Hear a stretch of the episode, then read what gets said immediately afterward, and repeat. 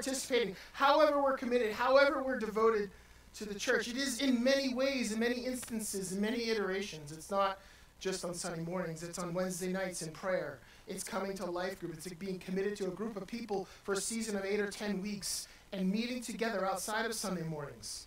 There's all kinds of ways in which we can express our devotion and commitment to the church. But ultimately, when we're talking about some of the things that we are this morning, some of the things that we're talking about, the, the content or the substance that we've been covering really takes place majority here on Sunday mornings. But you can receive it at any point in time as you are committed to the body. So we're looking at a structure, as we have been over the last many weeks.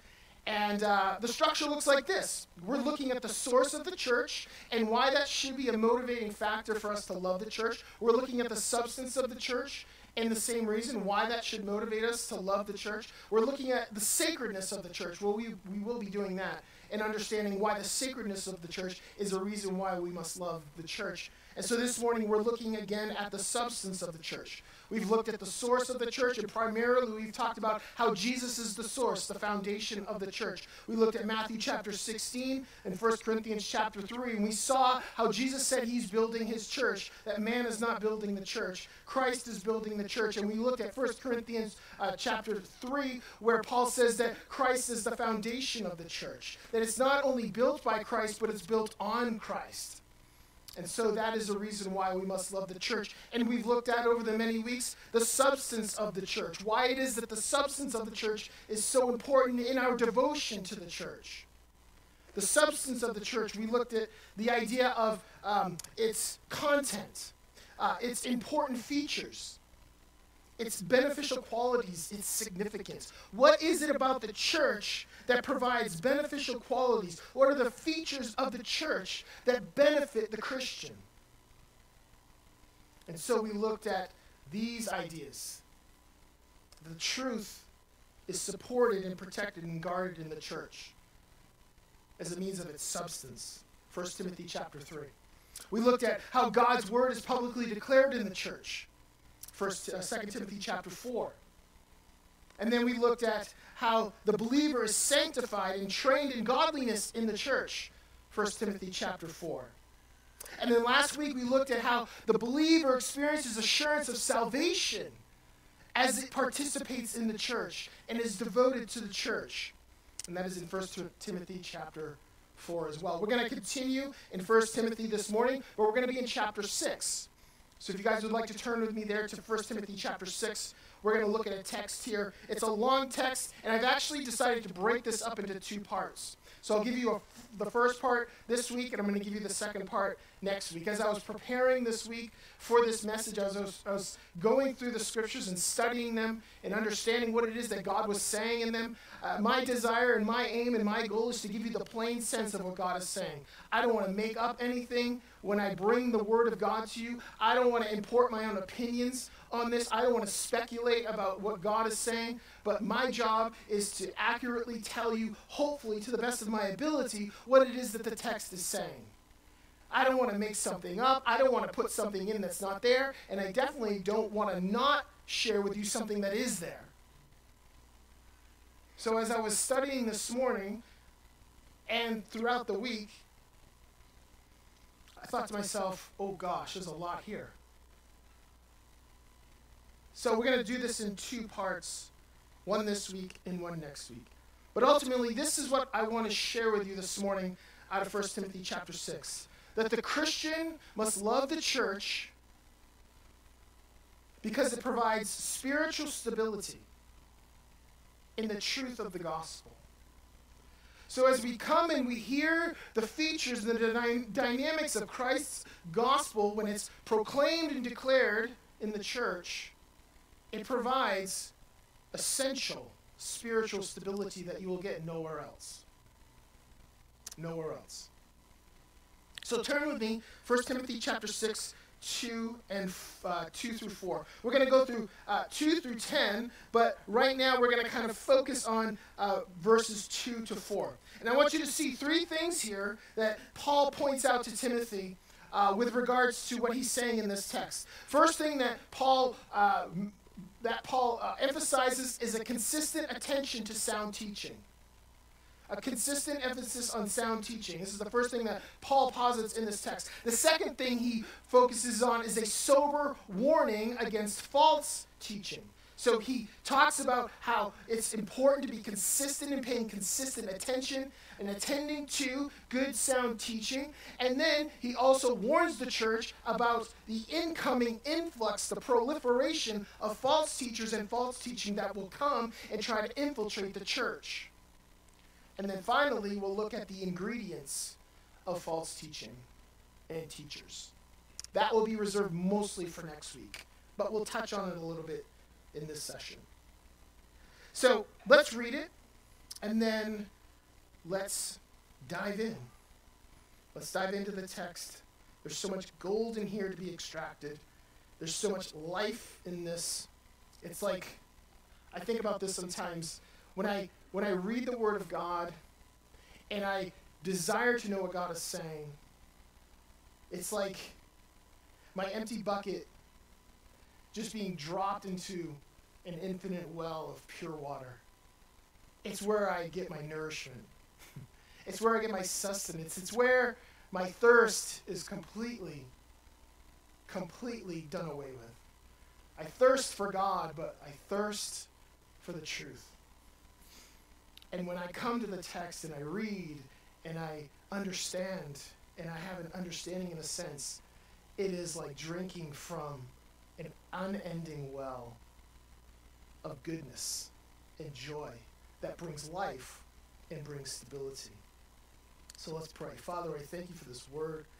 I thank you for your word, God, that you have given us, for your revealed word, word, God, that we can stand on, that we can be stable on, God, that provides the utmost stability and structure and form to our lives. God, we test everything by your word. God, it is your word that explains all things. It is, is your word that brings clarity to all things. It is your word that we must judge all things by. It is your word that comes and brings life and life to the full by the power of your spirit, which brings illumination to the heart and the soul of every hearer that hears. Thank you, Lord, for this. Let it penetrate deeply like a two edged sword, discerning the thoughts and the innermost thoughts of every person. We love you in Jesus' name. Amen.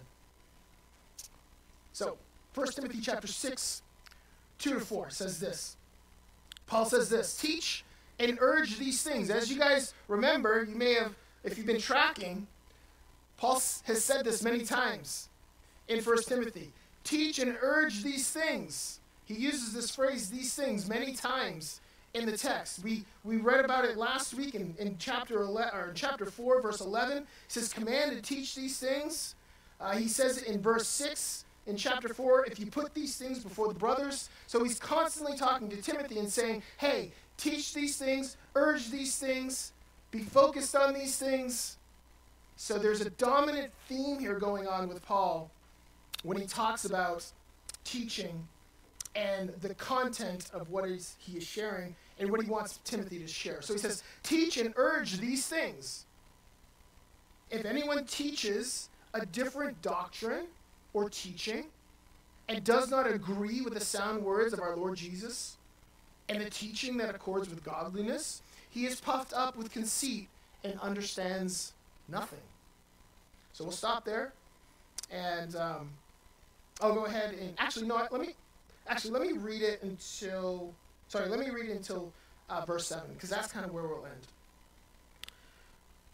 So, verse 4 He has an unhealthy craving for controversy and for quarrels about words which produce envy and dissension and slander, evil suspicions, and constant friction among people who are depraved in mind and deprived of the truth, imagining that godliness is a means of gain. But godliness with contentment is great gain, for we brought nothing into the world, and we cannot take anything out of the world. So let's let's let's stop there, uh, and then we'll we might get back into the rest of it uh, going forward. But the first thing I want you to see here is Paul's relentless attention to sound teaching. He says he says this: Paul is insistent that there is to be much dedication to the dispensing, to the declaring of the sound teachings of Christ to the church. In other words, the gospel truths of Christ should be continually declared, taught, and explained and expounded to the church. Why? We'll talk about it in a minute. To bring spiritual stability to every soul. That's right. She's preaching back there. Sometimes I probably sound like that some of you. Ah, is he done yet? Especially Mary. I know Mary says that all the time. So Paul continues to demonstrate this, this um, relentless attention to the truth, to, to the gospel of Christ. And, and he, he, he makes a connection here between sound doctrine or sound teaching and sound living. He, we talked about this last week that there's this, this inextricable connection between sound teaching, understanding the truth, and sound living. That sound living is born out of sound teaching. And so, if you are not receiving sound teaching, if you are not receiving sound teaching from the Word of God and allowing it and, and ex- being explained and expounded and, and challenging you to get into the, the truths of this Word, then, then in, in, inevitably your living will suffer. The sound living that you desire as a Christian will only be effective as, as much as you understand the teachings of Christ.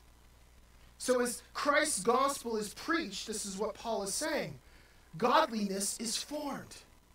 How is it that a Christian sees godliness being formed in their life? It is through a continual understanding and grasping and desiring of the truths of the gospel of Christ. And this is what we read here in this text. Paul says this teach these things. Teach these things. This idea of teaching is to impart instruction in the Greek. That might be a little small, so if you can't see that, that's fine. I probably messed that up a little bit. But it's to explain, it's to expound. So Paul is saying, teach these things, explain them, expound them, impart wisdom. But then he also says, urge as well, teach and urge. And that word urge is a Greek word, parakaleo, which, if you guys are familiar with the Greek, that word is, uh, is used by Jesus to refer to the Holy Spirit because the Holy Spirit draws near to us. The paraclete, right? Parakaleo means to call or to summons or to entreat or beseech. So Paul is saying, teach these things, but also beseech your listener to respond to the truth that you're giving them. So we are not just to be passive listeners, when we come in, or passive readers when we read Scripture. But that reading, or that listening, or that teaching should promote a response to you to live for Christ, for you to be devoted to Christ, for you to be committed to Christ, and to live soundly for Him. So he says, teach and urge these things. And what are these things? Essentially, in the context of the Scripture, Paul lays out sound living in verse in chapter 5. So these things are this how the church is to treat older men, how they are to treat widows, how they are to provide for their relatives, and the responsibility for those that love and follow Christ to provide, if they can, for their relatives. Honoring elders or leaders in the church, responding to sin in the church, guarding against sin in his life remaining pure, and explaining the proper relationship between a bondservant and their master. That's what Paul is saying about teaching these things. So, how the church conducts itself in these matters will be the measure of the gospel's effectiveness in their life. Paul is saying your godliness is going to be affected by what you hear and what is explained to you about the gospel. So, a church that is living soundly is a church that is embracing the sound teachings of Christ. Essentially, that is what Paul is trying to get across to Timothy. He says to preach or teach and urge these things. And then he moves on to a warning. In light of this, there's a sober warning that Paul gives Timothy and in connection, because it's in the canon, to the church and to us. Because this has not gone away. In fact, it will only continue to increase and increase as Christ's return becomes more imminent. At least that's what the scriptures allude to. So he says this in verse 4 or in verse 3. He says, If anyone teaches a different doctrine and does not agree with the sound words of our Lord and the teaching that accords with godliness, he is puffed up with conceit and understands nothing. So Paul provides an advanced notice here. He provides an advanced notice of those that will serve as threats to the church, to you, to me, and our pursuit of the knowledge of Christ. And not only that, it's according godliness. Because as we pursue the knowledge of Christ, godliness will be formed. So we see here Paul is providing this advanced notice. He said, Hey, take heart, this is coming. Okay? Let me warn you now, this is going to happen. And with this, he draws Timothy's attention back to his calling in the first place. If you remember in 1 Timothy chapter 1 verses 3 to 4, this is what how Paul opens his letter to Timothy. He says this, as I urged you when I was going to Macedonia, remain at Ephesus. That's where Timothy is in the church in Ephesus, so that you may charge certain persons not to teach any different doctrine, nor to devote themselves to myths. These are things you, people make up about God, about Christ. They just make them up. These myths that are per, pep, uh, perpetrated onto the church as truth, but have no grounding in God's word. He said, There will be people that will bring myths, and they will speak about endless genealogies which promote speculations rather than the stewardship from God that is by faith. This is Timothy's charge at the beginning of the letter and his responsibility to the church to do this. So, Paul here is bringing Timothy's attention back to that. And he draws it to his attention. For he must be the forerunner, he must be the one that is to combat these teachings that do not square with the gospel. Paul says this If anyone teaches a different doctrine and does not agree with the sound words of Christ, then that in that in the teaching that accords with godliness, he is puffed up. This idea of agree in the Greek, it really means to come to, or to come forth, or to find a place or established in. So, in other words, what Paul is saying is like anyone's coming to you with a teaching about Christ that's not coming from the truth. That's not established in God's word. That's not established in the commands that I'm giving you. It's not emanating from what I've taught you. Be careful test it. He says, if this teaching does not agree with the sound words of Christ, this idea of sound is this idea of to be in good health, to be well. Metaphorically, it is to be free from the mixture of error. It is to be strong. So, in other words, uh, the Christian, the believer that believes in the sound teachings and doctrines of Christ will be strong will be stable. Why? Because they are rooted in the firmness of the truth, not easily swayed away. This is so critical for the beginning of the church, but it is so vital even today for the church now. The only truth of Christ and the soundness of his words these are the only things that will lead to true godliness and true sound living. Listen to Titus, what Paul says to Titus um, chapter 1, verse 1. He says this Paul, a servant of God and apostle of Jesus Christ, for the sake of the faith of God's elect and their knowledge of the truth, which accords with godliness and hope of eternal life. See, when we are committed to the gospel and understanding it and hiding it in our hearts and, uh, and learning it and expounding on it and desiring it, this, this, this commitment, this fidelity to the word produces stability in the Christian. It, it, produces stability in every area of spiritual matters. A, a, fidelity to God's word and the gospel of Christ produces stability in our mental state, in our emotional state, in our relational, uh, the relational aspect of our lives. It is thorough and complete to bring stability to every part of the wholeness of a human being. That God's word is never not able to produce stability and health in the mind and in the heart of every believer. It is up to the task. It is perfect in its ability. It is not lacking anything, but has all it needs, all the ingredients of wholeness and health and stability for the, for the believer come from the gospel of Christ.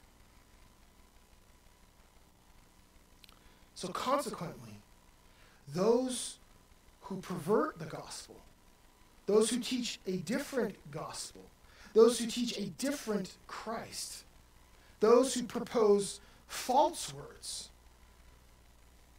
they promote a twisted understanding. Specifically, a twisted understanding of godliness, which will lead believers into instability, not stability. So let me say this. The Bible talks about this over and over with one voice. Here's the beautiful thing about God's word is that it never contradicts itself. And not only that, it's constantly proving itself. The scriptures have no other, uh, no other outside source. It's not dependent on any outside source to prove itself. Everything that the scriptures speak of, all of the truths that are dispensed by the, by, by the Word of God, are proven by the Word of God. In other words, God never contradicts himself in what he says. And so the idea of this that Paul is referring to, th- this idea of false teaching and false teachers, is a dominant theme in the New Testament. It's like the scriptures are speaking with one voice with regards to this. And, and, and let me just say this that Paul, he's acting as a shepherd here. And he's telling Timothy to act as a shepherd. Because what does a shepherd do? A shepherd primarily, when it tends to the flock, it's for protection. And so Paul is saying, I'm telling you these things and I'm warning you about these things so that you can protect your flock, so that they do not become unstable, so that they are not drawn away from the truth of the gospel. And so Paul here is, is, is showing his, the characteristics in his heart that is in nature a shepherding heart and saying to Timothy, shepherd your people well by giving them the truth and, and, and securing them and protecting them from what is not true. Because the Bible is clear.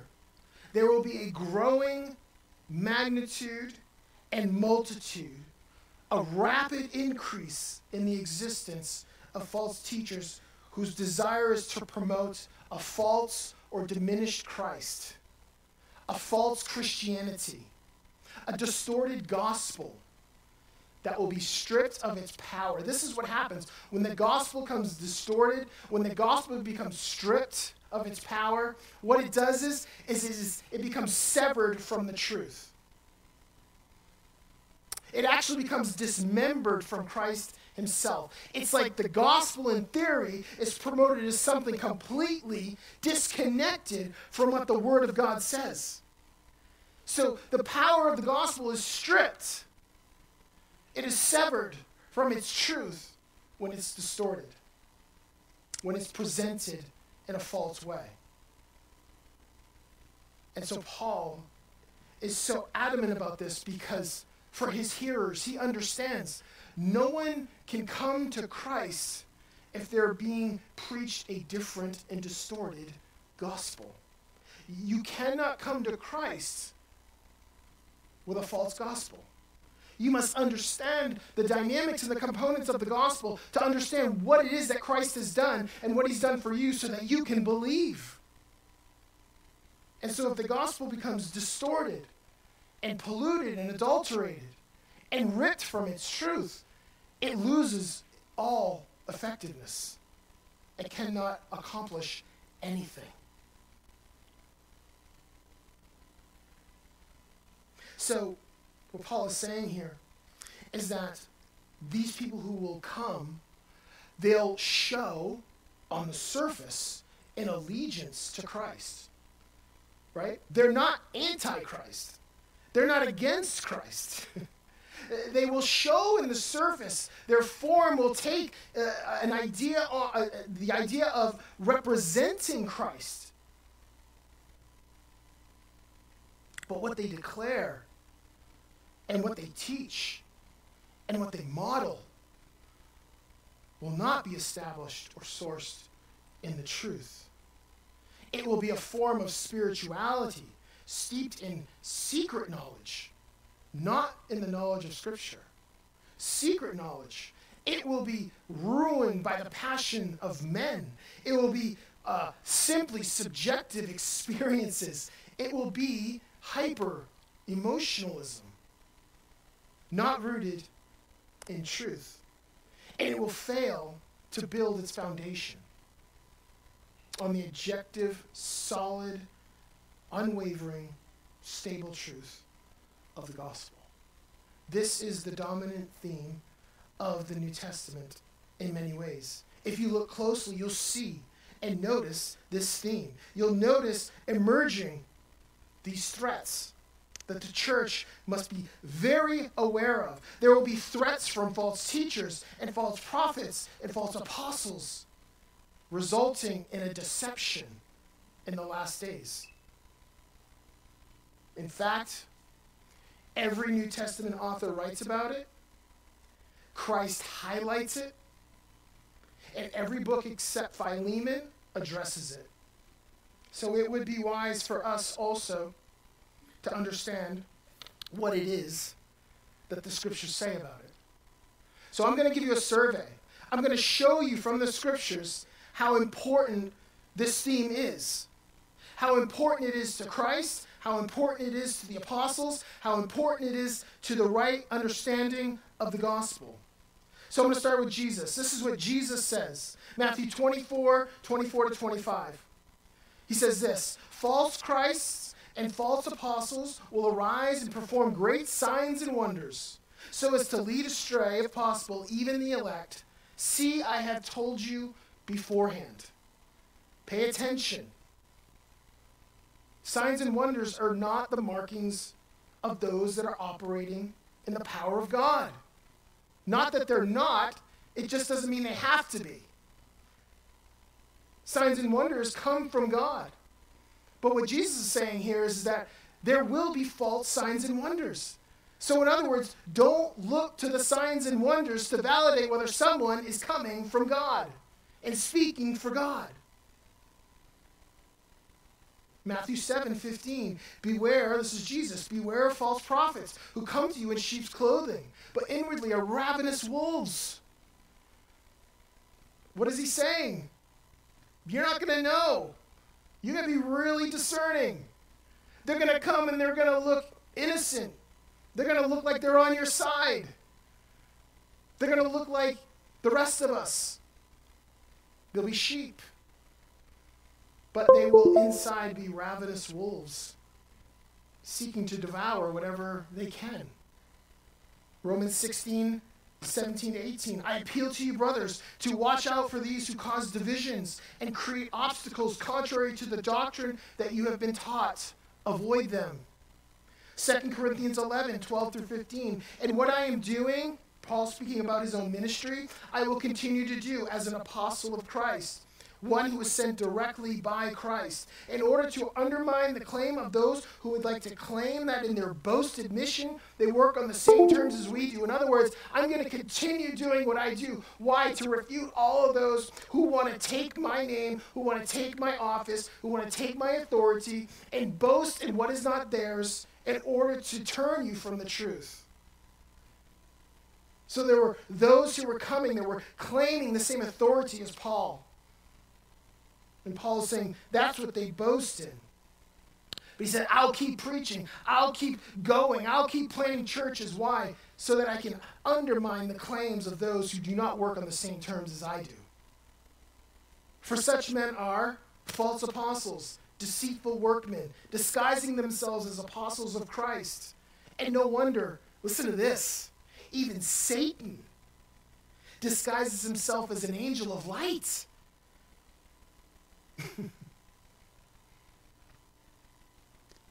Satan not, Satan's not walking into the church with false teaching going, hey, here I am. Come follow me. And leave that gospel. That's not how he works. Satan's number one job is to undermine the truth of the gospel. And he'll do it through, through deception. He'll present a gospel that's just not in line completely with the one we find in Scripture. That'll be sort of our time spent next week. He says this So it is no surprise his servants also disguise themselves as servants of righteousness. Their end will com- uh, comprehend or correspond with their deeds. In other words, their works lead to death, and that's all they will receive. Philippians 3 17 and 19. Brothers, join in imitating me and keep your eyes on those who walk according to the example you have in us, for many of whom I have often told you, and now tell you, even with tears, walk as enemies of the cross of Christ. Their end is destruction, their God is their belly, and they glory in their shame with minds set on earthly things. Colossians 2 18 and 19. Let no one disqualify you insisting on asceticism. In other words, asceticism is just a, uh, uh, an extreme form of self denial. Insisting on asceticism and worshiping of angels. I see that a lot.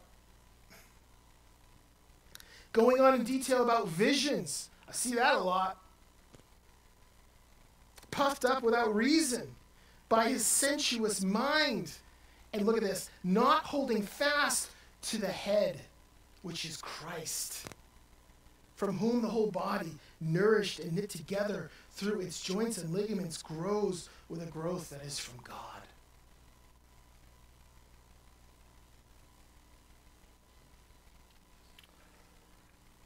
Hebrews 13, 8 and 9. Jesus Christ, the same yesterday and today and forever. Do not be led away by diverse and strange teachings, for it is good for the heart to be strengthened by grace. In other words, Jesus isn't changing, and so his revelation is not changing. And so if someone comes to you or teaches you that they've learned something new about Christ that you can't find in the scriptures, you must reject it even though it sounds spiritual, even though it sounds good, even though it sounds sincere. The writer of Hebrews says, Jesus Christ is the same yesterday and today and forever. He does not change. Therefore, the revelation that you've been given does not change. It does not need to be added to. But people will try to add to it in order to prove their own sense of spirituality. They'll say, I've had these experiences and these things, and I've, I've done this, and I've gone here, and I've been transported here, and I've, you know, I've had all these amazing experiences with Jesus. And he told me this, and I found out that, and, and on and on and on it goes. But the writer of Hebrews says, do not be led away by diverse, which means different strange teachings, for Christ does not change. Titus 1 10 to 11. For there are many who are insubordinate, empty talkers, deceivers, especially those of the circumcision party, meaning the Judaizers who come and were requiring circumcision for uh, salvation. He says, They must be silent since they are upsetting whole families by teaching for shameful gain what they ought not to teach. In other words, teachers are going to come and their teaching is not going to be in your best interest. They're going to teach you things about Christ that aren't true in order to gain for themselves what they desire, whether it's fame, money, treasure, applause, acceptance, whatever. 2 Peter 2, this is the last one, 1 to 3.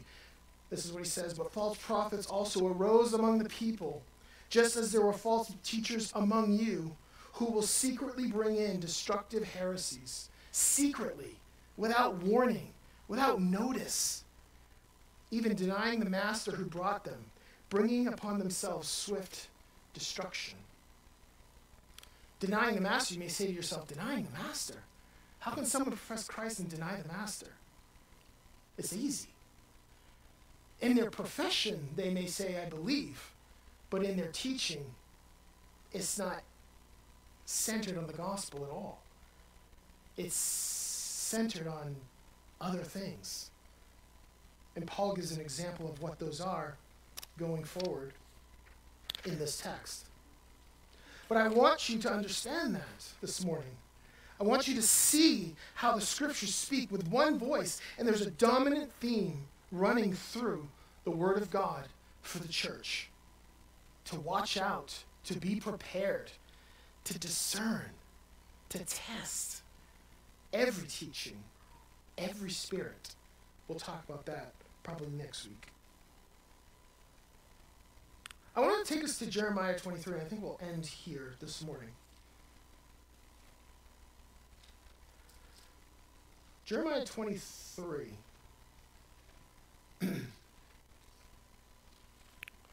Jeremiah, who was a prophet of the Old Testament and was prophesying as his people were found to be in captivity uh, because they had dishonored God, because they had um, strayed from God because they had encountered and they had engaged in idolatry,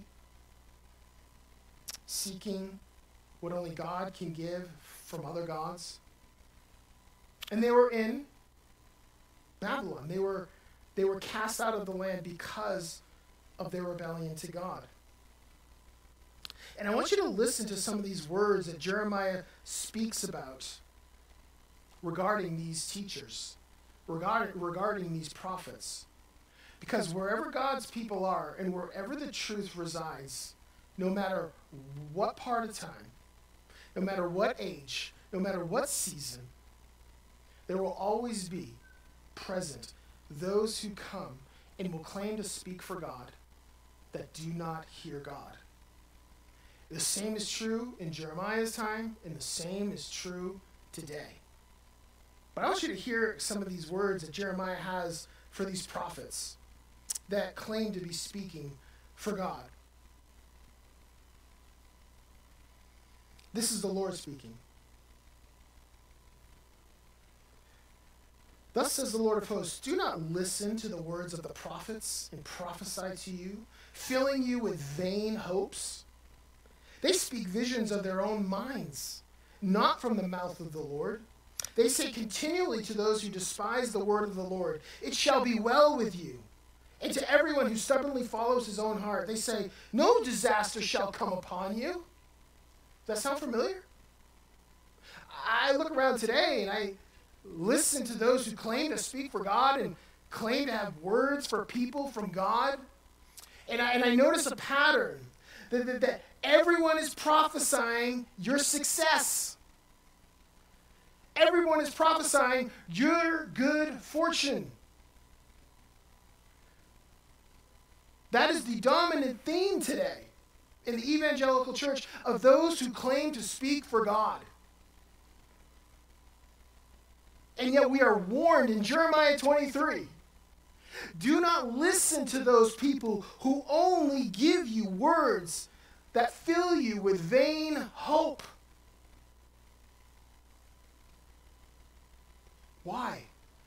Because they speak out of their own desire, not out of the truth and the revelation of the Lord. They continually, they say continually to the despise of the word of God, it shall be well with you. And to everyone who stubbornly follows his own heart, they say, No disaster shall come upon you.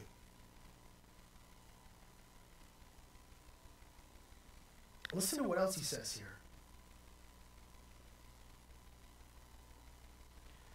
How long shall there be lies in the heart of the prophets who prophesy lies? and who prophesy the deceit of their own heart, who think to make my people forget my name by their dreams that they tell one another, even as their fathers forgot my name for Baal. Let the prophet who has a dream tell the dream, but let him who has my word speak my word faithfully. In other words, don't rely on the dreams of those who claim to speak for God, but understand and pay attention to their words. Does it line up with the character of God? Does it line up with the track record of God? Does it line up with God's own self disclosure in His Word? He goes on to say, What has straw in common with wheat, declares the Lord? Is not my word like fire, declares the Lord, and like a hammer that brings, breaks the rock in pieces? It is the word of the Lord that breaks the hearts of men and women, that, that call people back to Him.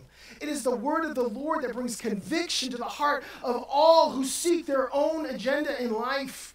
It is the word of the Lord that comes and brings conviction to every soul, that causes people to desire God and to turn back to Him. The prophets in Jeremiah's time were saying, It is well with you. It is only your success that the Lord is concerned about. But the word of the Lord comes like a hammer and breaks the rock into pieces. Therefore, behold, I am against the prophets, declares the Lord, who steal my words from one another. Oh. who steal my words from one another. In other words, these false prophets, all this is all they're doing, and, and this is so applicable to today. This is all they're doing. They're looking at what all the other prophets are saying, and they're just repeating what they're saying in other words. This is what Jeremiah says. This is what the Lord says. He says, They take my words, or uh, supposedly my words, they claim they're my words, and they steal them from one another. Behold, I am against the prophets, declares the Lord, who use their tongues and declare declares the Lord. Behold, I am against those who prophesy lying dreams, declares the Lord, and who tell them and lead my people astray by their lies and their recklessness when I did not send them or charge them. So they do not profit this people at all, declares the Lord. Listen to what he's saying. He's saying, Those words that do not come from me cannot profit my people. Those words that do not come from me, that others claim come from me, cannot bring you stability. They are not sound words rooted in the truth, but they simply come from the desires of men's hearts. And so that is what Paul is essentially reiterating to Timothy in the church in Ephesus. Don't believe those who come around and teach a different truth and a different gospel and a different Christ than the one that you have learned from me, the one that you have learned from the truth. Because if you do, it will bring spiritual instability. You will not know God. You will not know Christ because you will be presented with a different one. And so, as you can see, this threat, it continues today.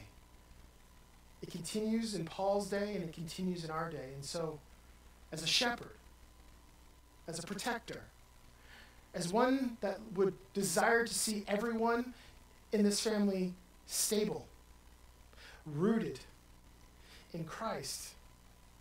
The warning is real that we must test and discern and not judge sincerity. To simply rely on the sincerity of one's message is to abandon discernment. And so, just as Paul wrote to Timothy and to the church, be vi- vigilant. Have your eyes open. Be attentive to the truth so that you will not be led astray, so that you will not believe something that is false. So, next week, what we're going to do in part two, we're going to look at the second part of this teaching that Paul gives Timothy. We're going to look at the ingredients or what it looks like when this stuff presents itself to the church.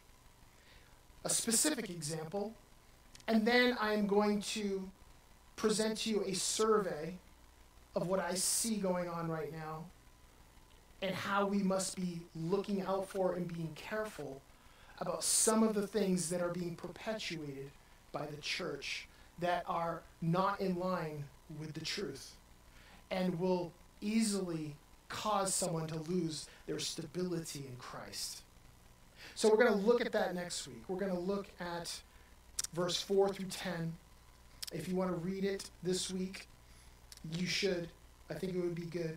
But verse 4 through 10 will show us the ingredients of those things, the ingredients of the teaching and the teachers, what we must look out for, and also the applicable part, which is what must we look out for today in our own time as the church as we live today. So let's.